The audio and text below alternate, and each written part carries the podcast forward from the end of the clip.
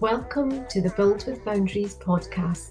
My name is Mahnaz, and this podcast is for mums who want to carve out time so that you can work in ways that work for you, your life, your family, and of course, your business. Together, we will discover why you are not prioritizing your business and the actions that you can take so you can live an intentional, productive, and fulfilled life without mum guilt. So let's dive in to today's episode. Welcome to episode 68 of the Build with Boundaries podcast. So, I welcome you here, and today I have a topic that is of real interest to busy mums because we can feel like we might be overgiving, but you know, how do we recognize that? It's very, very difficult for us to look at what we do and how we are handling our day to day in an objective way. So, I'm going to share with you, and hopefully, you will get some insights as you're listening. Please do grab a pen and paper if you need to jot things down or ask yourself some questions. So, yeah, are you an overgiver? Such a tricky one because as moms, we are born and almost like built in with this desire and also a need to serve others, right? To nurture others. And when you have children and you have lots of demands of your time, of your energy, of your attention, it can feel like we need to do everything and we need to say yes to everything that comes our way. It's almost like if there's an opportunity for us to help, we can't help but step in.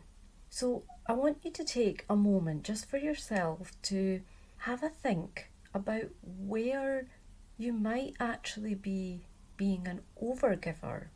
Now, giving isn't a bad thing, and you know that's what we are here to do, right? To help others, to nurture others, to look after others, and be carers. So, for us to do that, we have to have this kind of inbuilt desire, and that serves us really well. But when we do something a little bit more, and I'm calling it overgiving here, is we don't realize where our own boundaries are or what's actually having a negative effect on us because we just have this insatiable desire to have to say yes to anything that comes our way. If we can help, we will say yes, basically. So I want you to think about this kind of giving as being a bit of a scale. And, you know, we are definitely on the scale somewhere in terms of how much we give. But are we hitting into the zone of over giving? Are we in that border in the middle, or are we definitely way past it on to the over giving side? Because what happens is we can have habits and routines and things that are just happening for us, right? Life goes on and things will keep happening. And they can build habits in us. It's like second nature for us to say yes. For example, if we just want to take that example, somebody asks us to do something and we just say yes, you know, whatever it is, maybe you can't help them with the full thing, but you'll help them so far. You'll give them a hand, you'll listen to them, you'll make um, ideas or suggestions. It's that automatic reaction of saying yes. And we might be not realizing that we're bordering onto this overgiving side where we're actually not caring for ourselves or our well being by doing that. And the reason for that is all these things that we feel that we have to do can then lead to us overextending ourselves. And you might find that that happens quite often. And it might not be like major things like I have done this XYZ and I can actually put my finger on it, but it's just all the stuff, right? You know, when somebody messages you, emails you, you feel like you have to reply right away. Like, we do not expect that of anybody. If we sent an email to someone, we would at least give them some grace, some timing, so that they can respond. But we don't necessarily do that for ourselves because we put ourselves in this place, in this position where we feel that we have to be responding right away. Like nobody is going to die if we don't answer the email within 30 minutes of it hitting our inbox. So, why are we driving ourselves crazy by the habits that we have created through routine and through repetition? Because that's what a habit is, right? But because of this, it's going to be affecting us, and we don't really necessarily associate the two together. See if this resonates with you.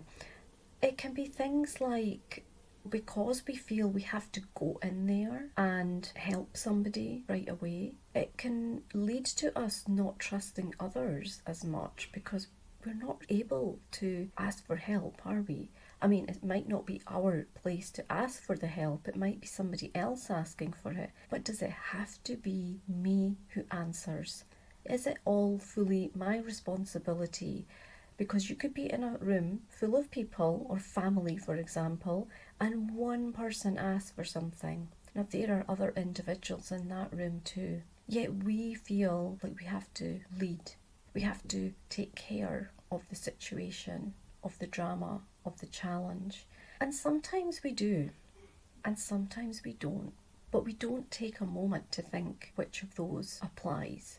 And this just means that we set ourselves up with kind of unrealistic expectations of ourselves and it's affecting our own well-being because if you feel like you're just caught up in your brain it just feels like you have a hundred million things going on at the same time and you cannot let anybody down. It might be that the boundaries that you have over time created without even realizing they are there the fact that they're not there or the fact that they are not the right ones, it is having an effect on you. And we don't often associate this with our well being, but we're getting stressed. Our head is full, so we don't want to explode with our own overwhelm and stress and worry and concerns. So it's not natural for us to throw that out to the people that we are helping. Instead, we just keep it in and we keep on going and we keep on managing. And we can manage so far, but we may need some tools to help us. We may need some boundaries. We may need to start looking at the habits we've created, and we may need to start thinking about the fact that we need to change them. Now, I'm not saying it's easy to change things that have become a habit, but this is exactly why us looking at our situation and somebody else looking at our situation can be so helpful. So, you know, the first thing you, that you can do is definitely talk to somebody who you trust and share because their view and their perspective will be very different than what yours is. And just getting another perspective on it can sometimes open us up for things that we can't see ourselves. And, you know, the last thing we want is have that extra stress because we're living in a world of stress. There is nothing but bad news, sad news all around us. We don't need to add extra pressure onto ourselves because when we then add all of these things on, we are ultimately overloading ourselves.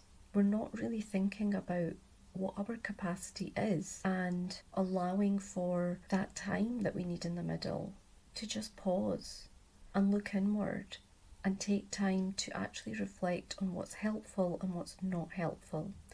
Because we can only make empowered decisions when we are seeing the full picture. And usually, when we're in a situation, we're just looking at that one thing and making a decision. Because, you know, my child needs help, I have to say yes. Because my neighbour needs something, I have to go right now you know, it's messages coming in, it's emails. There will be so many different things that are going on, and I think just starting to notice what those things are and why are we almost in this state of alert.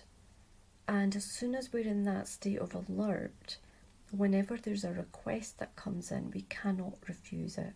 In fact, we go out of our way to make a point of saying that we can help and all that leads us to is when we finally have time to do all the things that we've said we wanted to, we don't know where to start and we have overloaded ourselves. And our brain just feels frazzled, and it feels like because there's all these things you've already committed to, we have to firefight through all the things. It's not a great place to be because we're not being proactive in what we're wanting to do.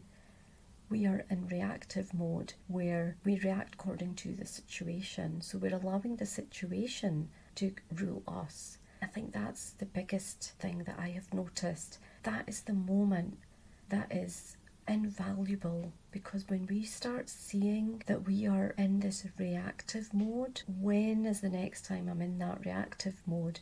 Really bringing awareness to it.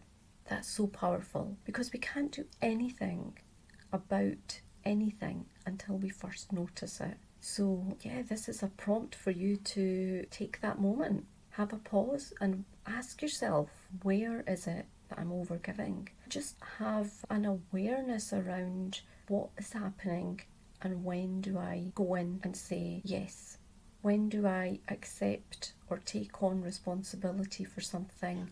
When do I put my hand up and say, I'll help?